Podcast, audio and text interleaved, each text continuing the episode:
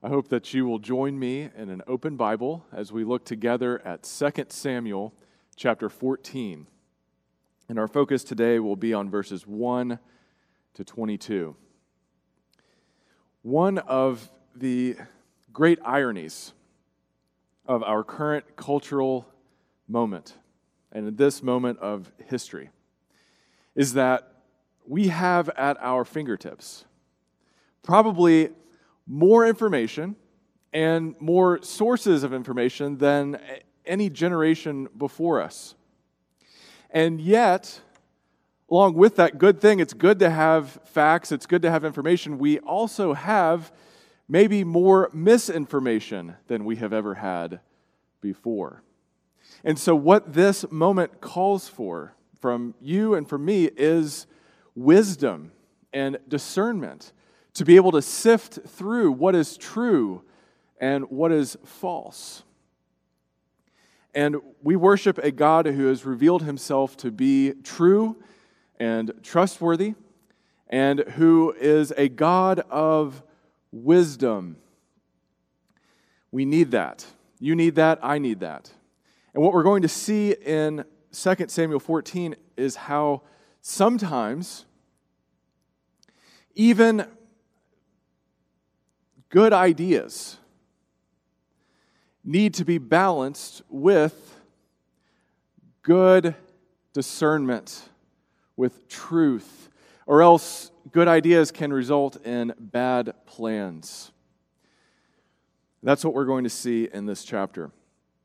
And what we need to see above everything else, though, is that God is generous in supplying his wisdom to those who are willing to surrender their wants to his sovereign will.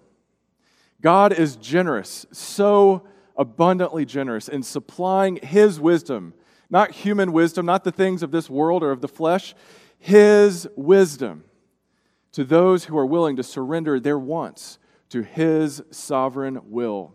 To those who are willing to say, God, you know best.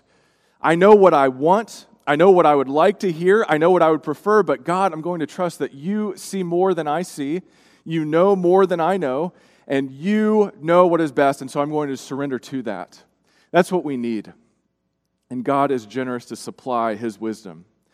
But we're going to learn by negative example here because so often that's not the approach we take. So often we think that we can plan and we can use human ingenuity and rely on human schemes and ploys to arrive at a good outcome. And that simply is not the case, as we're going to see here in this chapter.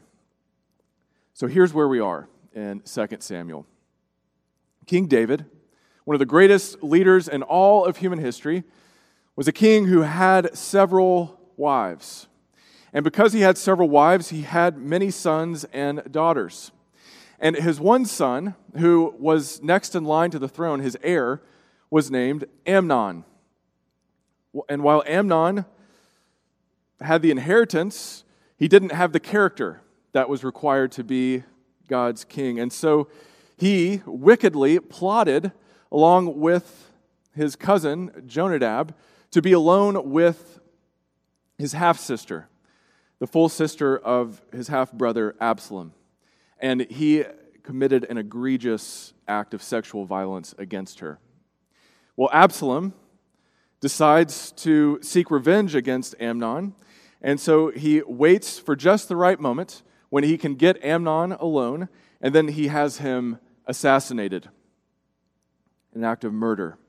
And so the error is compounded. But now Absalom is next in line to the throne. But he has fled to a place called Geshur to be with his maternal grandfather.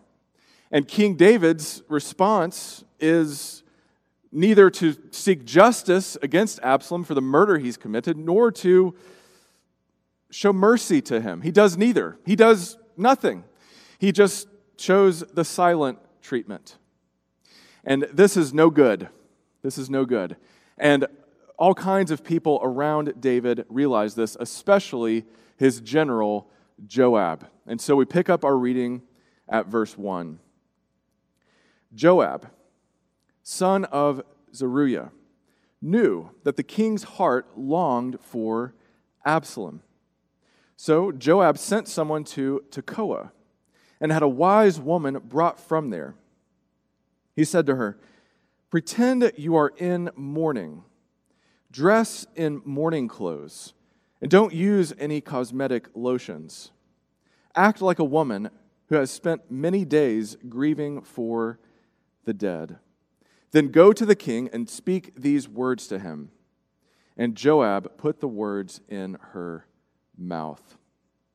Pausing there. Joab,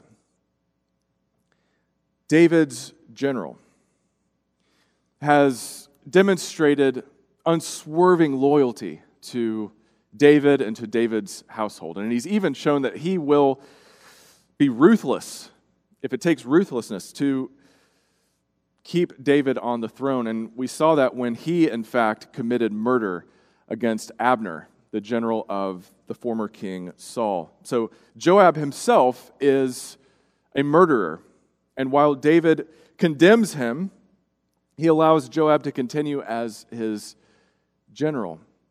So Joab can sympathize with Absalom. He knows where Absalom's coming from. He knows the power of wanting to seek revenge.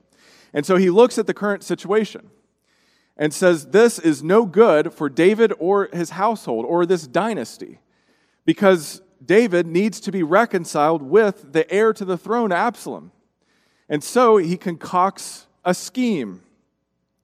He sends for this wise woman from Tekoa, which is about nine or 10 miles from Jerusalem, not too far away. And he tells her to pretend that you are in mourning. Pretend like you've been sad for a long time. And he gives her the words that she needs to say.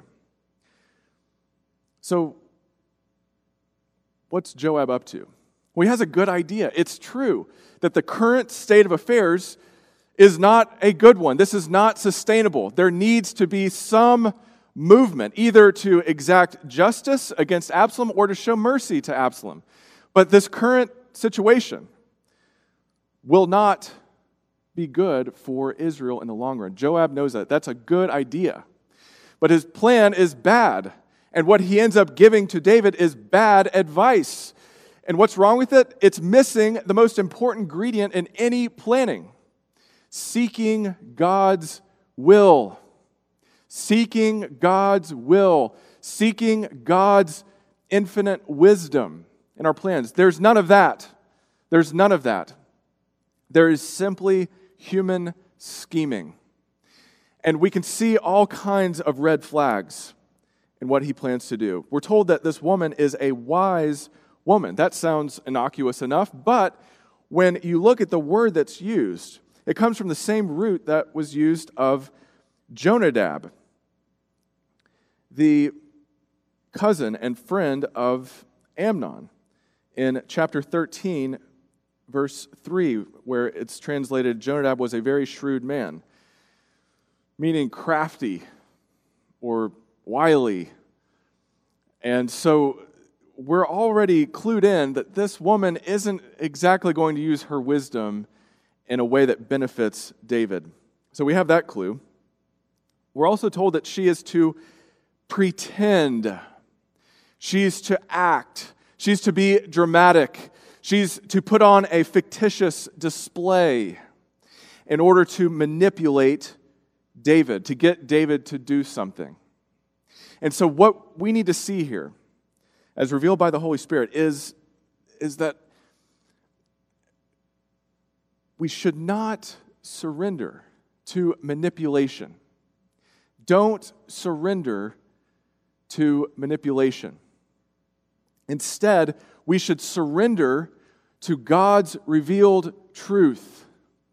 And what we see in, in this chapter is, is human scheming. And we need to rem- remember God will never act this way, God will never try to manipulate you. That's not how He works in his people or in the world. He will not try to manipulate you. But that's exactly what Joab tries to do to David. And it works. Now, Joab probably thinks that this is a good plan because of what happened in chapter 12 when David has committed adultery, he's committed murder, and so we're told the Lord sent Nathan, the Lord's prophet, to David. And he comes to David and tells a parable, a parable that is intended to lead David to see himself in the parable, to see how he's done the very same things that happened in the parable so that he himself is convicted. So Joab probably thinks, oh, that's the way to get David's attention. That's what I need to do. And yet, what he ends up doing is really just a parody, really, of what God did through Nathan. God sent Nathan, his prophet, to bring David to see the truth. Joab sends this crafty, wily woman to David in order to manipulate him, to get him to change his ways, not to lead him to the truth. There, there's no seeking God, there's no seeking God's wisdom or God's will in this. It's a simple act of manipulation. There's no concern for God. And so, what you need to know in your life is that if you need wisdom, if you need discernment, if you're facing a fork in the road and you don't know where to turn, you don't know what to do, you don't know what to say, the first thing you need to do before you make any other decision is remember what we read in James chapter 1 verse 5. If any of you lacks wisdom, you should ask God, who gives generously to all without finding fault, and it will be given to you. But when you ask, you must believe and not doubt, because the one who doubts is like a wave of the sea, blown and tossed by the wind that person should not expect to receive anything from the Lord. Such a person is double minded and unstable in all they do. If you need wisdom, go to the source. Don't rely on your own ingenuity. Don't rely on another voice, no matter how loud it is. Go to the source. Ask God for wisdom. And when you go, trust Him, believe, be willing to surrender to His revealed truth. God's not going to try to manipulate you. Trust Him to reveal the truth, to be forthright with you, to say, Come, let's reason together. That's how God works. He persuades, He touches your heart and tries to affect your heart, to woo you, to bring you, to draw you in to His loving heart, to His compassion and his grace and his mercy for sinners. Well, let's see how the scheme works out. Verse 4. When the woman from Tekoa went to the king, she fell with her face to the ground to pay him honor, and she said, Help me, your majesty. The king asked her, What is troubling you? She said, I am a widow. My husband is dead I, your servant, had two sons. They got into a fight with each other in the field, and no one was there to separate them. One struck the other and killed him. Now, the whole clan has risen up against your servant. They say, Hand over the one who struck his brother down, so that we may put him to death for the life of his brother whom he killed. Then we will get rid of the heir as well. They would put out the only burning coal I have left leaving my husband neither name nor descendant on the face of the earth. The king said to the woman, Go home, and I will issue an order in your behalf. But the woman from Tekoa said to him, Let my lord the king pardon me and my family, and let the king and his throne be without guilt. The king replied, If anyone says anything to you, bring them to me, and they will not bother you again. She said, then let the king invoke the Lord his God to prevent the avenger of blood from adding to the destruction, so that my son will not be destroyed. As surely as the Lord lives, he said, not one hair of your son's head will fall to the ground.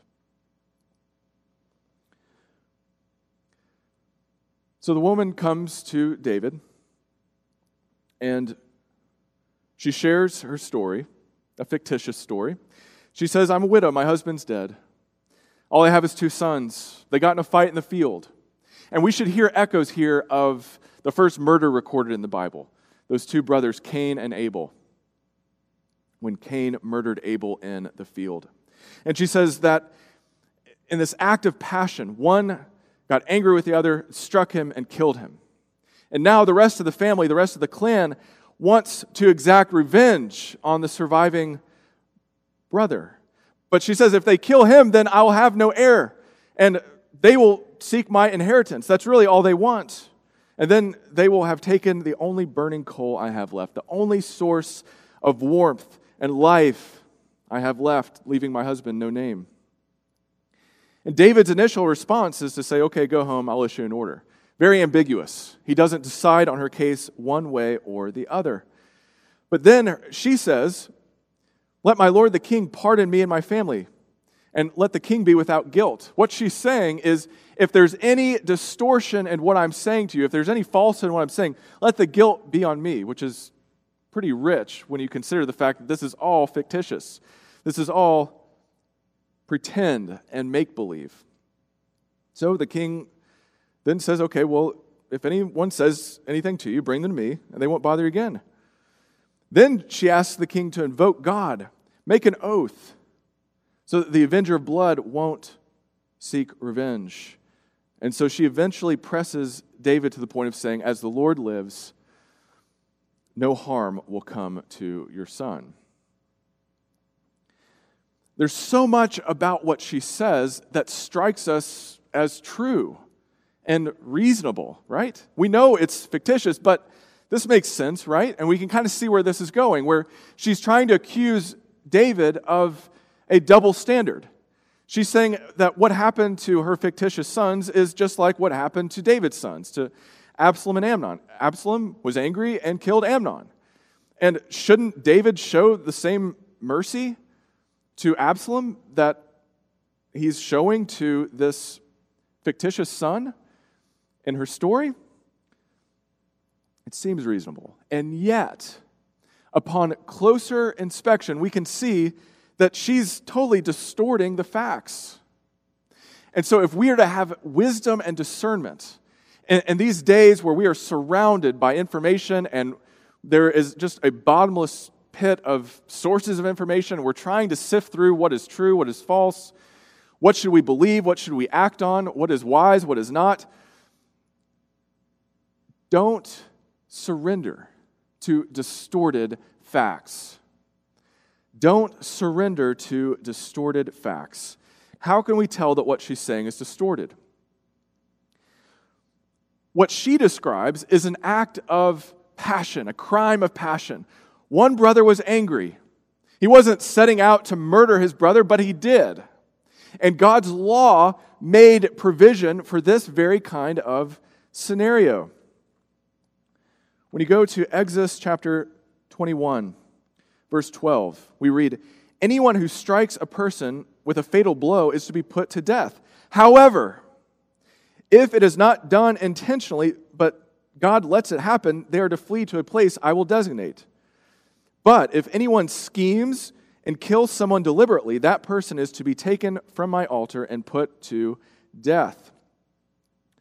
And this place that God arranges and designs for those who are guilty of manslaughter, of, of an accidental death or a crime of passion. These places are called cities of refuge. And someone who's committed this can go there and be safe from anyone who would exact revenge upon them. And so that provision is in God's law. But what happened with Absalom and Amnon doesn't apply. Absalom had Amnon killed in a very deliberate and premeditated way. He waited years, years before he exacted this revenge. So eh, her story doesn't apply. And yet you see how she uses those distorted facts to press David and to manipulate David, to get David to say, well, you know, you're right. You're right. I really should just show mercy. It makes sense here to show mercy to the one who's in this predicament. And we can also see how she's distorting the facts because we're not told that anyone is really trying to kill Absalom. On the contrary, we're told that Absalom is incredibly popular.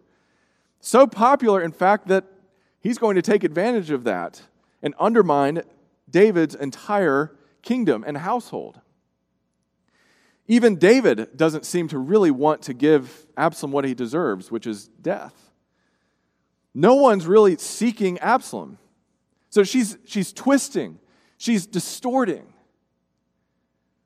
And she's even invoking God. She says, Swear by God, let the king invoke the Lord his God to prevent the avenger of blood from adding to the destruction. And so, what you need to know is just because someone uses God talk, just because someone uses churchy vocabulary, just because someone stands behind a pulpit and opens a Bible, that doesn't mean that they're not distorting the truth. And I want to make sure you know I don't want you to hear and listen to what I say just because I have a title in front of my name or just because I'm standing behind a pulpit. I don't have any authority. God has the authority, and God exercises his authority over his church through his word. And so I only want you to heed and, and hear what I say to the extent that what I say conforms to what God has revealed. His word is true. Dane Hadley may or may not be, but measure what I say against what God says. That's how we exercise discernment. That's how God wants his people to discern the truth. Because while people will distort facts, while people will twist things to their advantage or to your advantage, God will never lie to you.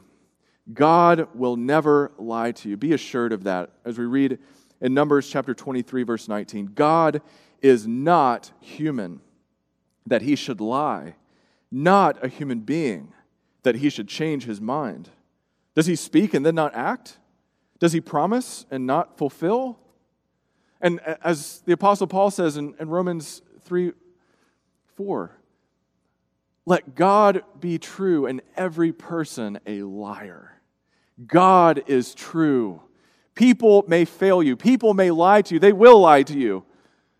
God never will. So don't surrender to distorted facts. Be vigilant. Guard your heart against this kind of manipulation. It's all around us. It is all around us. We cannot afford to be naive. Surrender your wants to God's sovereign will, and God is generous to supply all the wisdom and the discernment that you need. But the woman's not done yet. She's not quite reached the goal of her deception. Verse 12. Then the woman said, Let your servant speak a word to my lord the king. Speak, he replied. The woman said, Why then have you devised a thing like this against the people of God? When the king says this, does he not convict himself? For the king has not brought back his banished son. Like water spilled on the ground, which cannot be recovered, so we must die. But that is not what God desires. Rather, he devises ways so that a banished person does not remain banished from him. And now I have come to say this to my lord the king, because the people have made me afraid. Your servant thought, I will speak to the king. Perhaps he will grant his servant's request. Perhaps the king will agree to deliver his servant from the hand of the man who is trying to cut off both me and my son from God's inheritance. And now your servant says, May the word of my Lord the King secure my inheritance. For my Lord the King is like an angel of God in discerning good and evil. May the Lord your God be with you. Now she brings it home. Now she gets to the point of what this has all been about, what the whole act is driving at. Why then have you devised a thing like this against the people of God? If you're willing to show mercy to my son, why then are you not showing mercy to your son, Absalom? When in fact, David didn't banish Absalom. Absalom fled, Absalom ran away. But she's saying that you are using a double standard. Why won't you relent? And notice what else is driving this. She says that you've devised a thing like this against the people of God. Against the people of God. And then she talks about the people again in verse 15 because the people have made me afraid. She's drawing on popular opinion. So, what you need to remember is don't surrender to the pressure of popular opinion. Don't surrender to the pressure of what the majority of people think or say.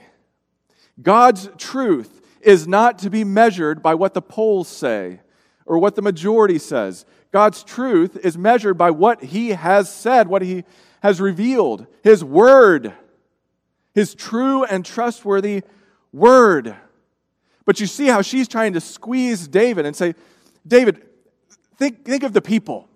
Think of your kingdom, the people that God has entrusted to you. Is this right to be at odds with the heir to the throne? Think of what might happen. Of course, we've got Joab standing in the background wondering is there going to be a civil war in Israel between David and, and Absalom because David won't be reconciled to his son? Think of the people.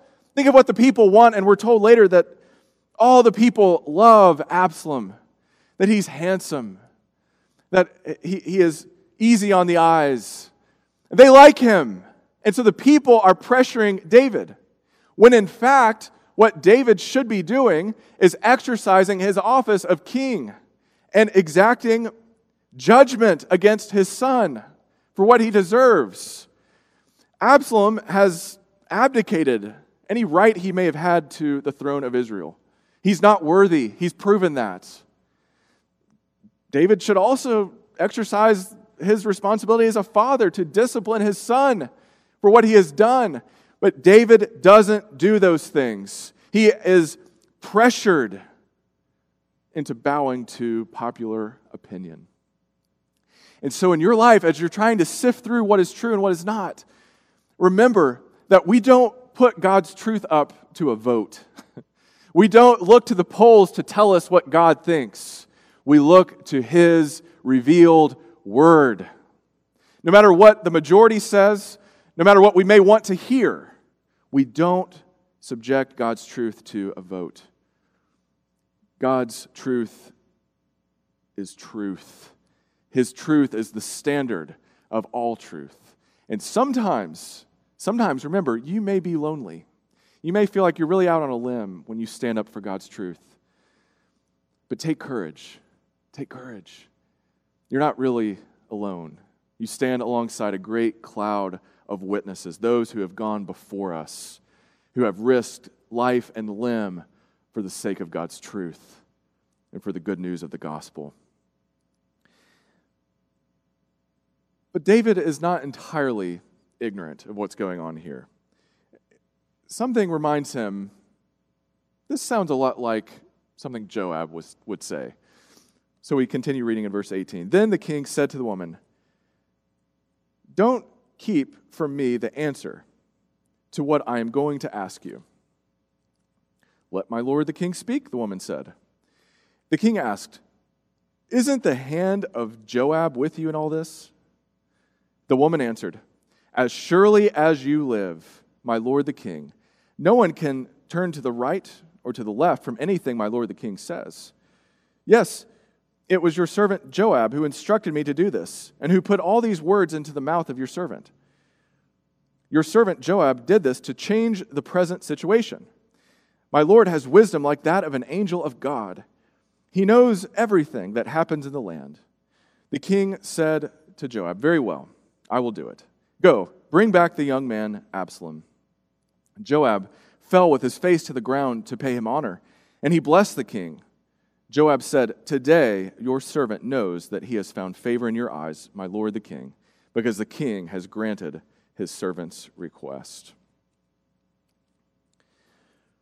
Notice how this woman continues to invoke God talk, to use God's name. Just prior to this, she tries to move David by describing the, the, the finality of death. Like water spilled on the ground, which cannot be recovered, so we must die. Well, that's true. That's true. But that is not what God desires. And literally, God does not take a life. Rather, he devises ways so that a banished person does not remain banished from him. And so there, there's this semblance of truth to what she's saying. And she describes David as like an angel of God. He knows whatever happens in the land, he knows how to discern right from wrong. The Lord is with him. When all along, she's again distorting the truth in order to manipulate him. Because on closer inspection, while it's true that we all must die, it's not true that we just have to say, well, all right, Absalom, no problem, no big deal what you did. Come on back. We'll let it go.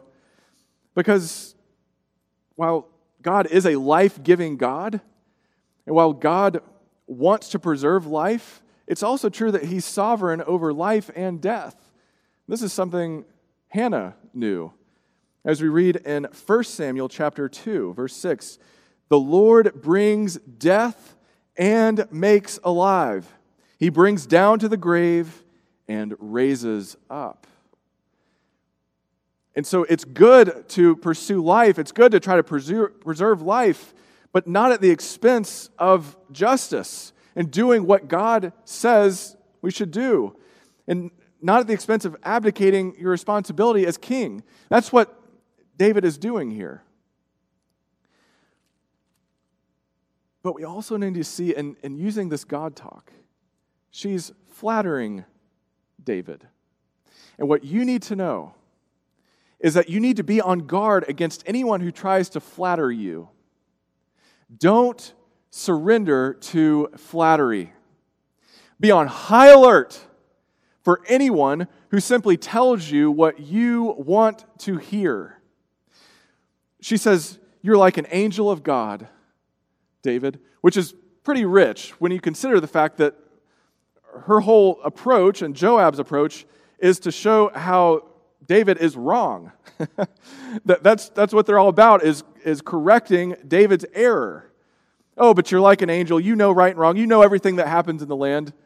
Now, let me try to manipulate you to show you how you're wrong. That's, in effect, what she's doing. And she's flattering David, and he's a sucker for it. He completely gives in. Sure, sure. You know what? Bring him back. Bring him back. You know what? You're right.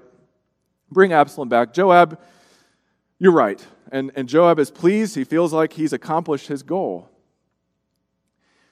Watch out for anyone who, who simply tells you what you want to hear because the reality is we have so much information and misinformation out there that you can find confirmation of just about anything you want to believe just about anything you want to believe. You can find it out there. Someone is going to supply that. The demand is there. The demand for falsehood is there, and so someone is going to supply that. So be on high alert. We, as followers of the true and trustworthy God, the one revealed in the Lord Jesus Christ, we cannot afford to be suckers for that kind of falsehood, for those kinds of lies. Be wary of anyone who simply tells you what you want to hear. God will not flatter you. Be assured of that. God will always tell you the truth, whether you want to hear it or not. God does not engage in flattery, and neither should his people. And his people should be on high alert for anyone who uses flattery to manipulate or to get their way. We can't fall for that. So it seems like Joab got his way. He had a good idea. The king and his son need to be reconciled. But as we're going to see, it was a very bad plan. Not only because it engaged in falsehood and manipulation, but also because it actually makes matters worse. And things are really going to get out of control. And, and this is not real reconciliation. And Israel, in fact, will fall into civil war. human scheming does not bring about God's sovereign will and God's sovereign plans. But be encouraged by this there is no human scheming that can derail or thwart God's sovereign plans from being fulfilled. As we read in 1 Corinthians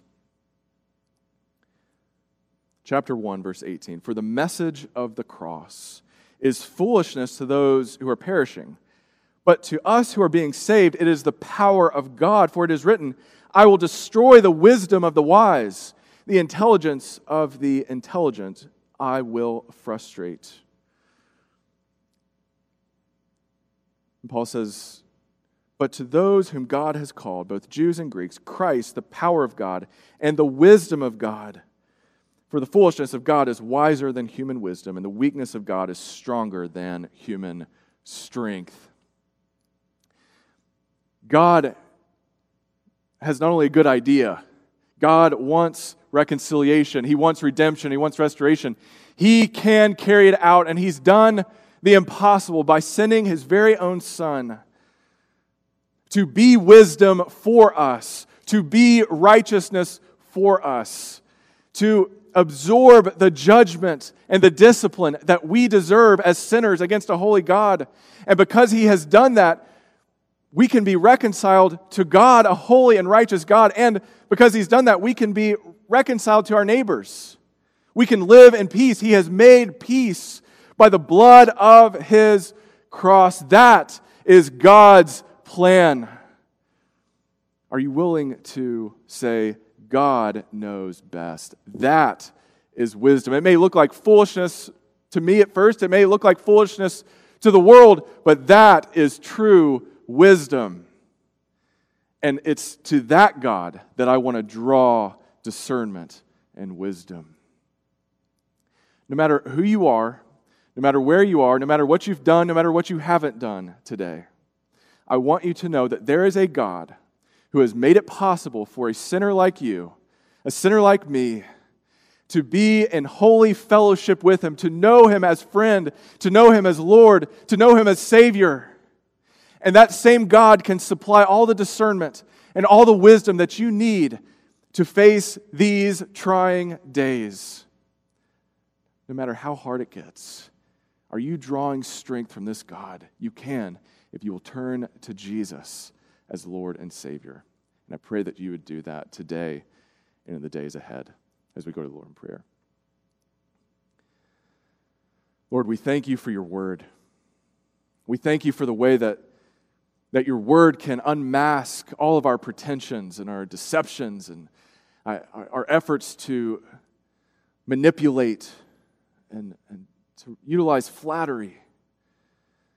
We thank you for the clarity that your word brings to our lives, that you shine a light into the darkest recesses of our lives. You, you shine your light, the light of your truth, into the areas of our lives that we would rather ignore, that we'd rather keep in the darkness also that we can come into the light of your truth, so that we can see what you have done for us in your Son, Jesus. And so I pray, Lord, that in these days filled with falsehoods and lies and misinformation, that we would be equipped by the power of your Holy Spirit working in us to be people of truth, who love truth, who aren't afraid of the truth, and who know the one who said, I am the way, the truth, and the life, our Lord Jesus Christ. And so we pray all these things in his name. Amen. We are so glad that you could join us today in this worship service. If you have any questions, if you have any prayer concerns, be sure to reach out by email. Have a wonderful week.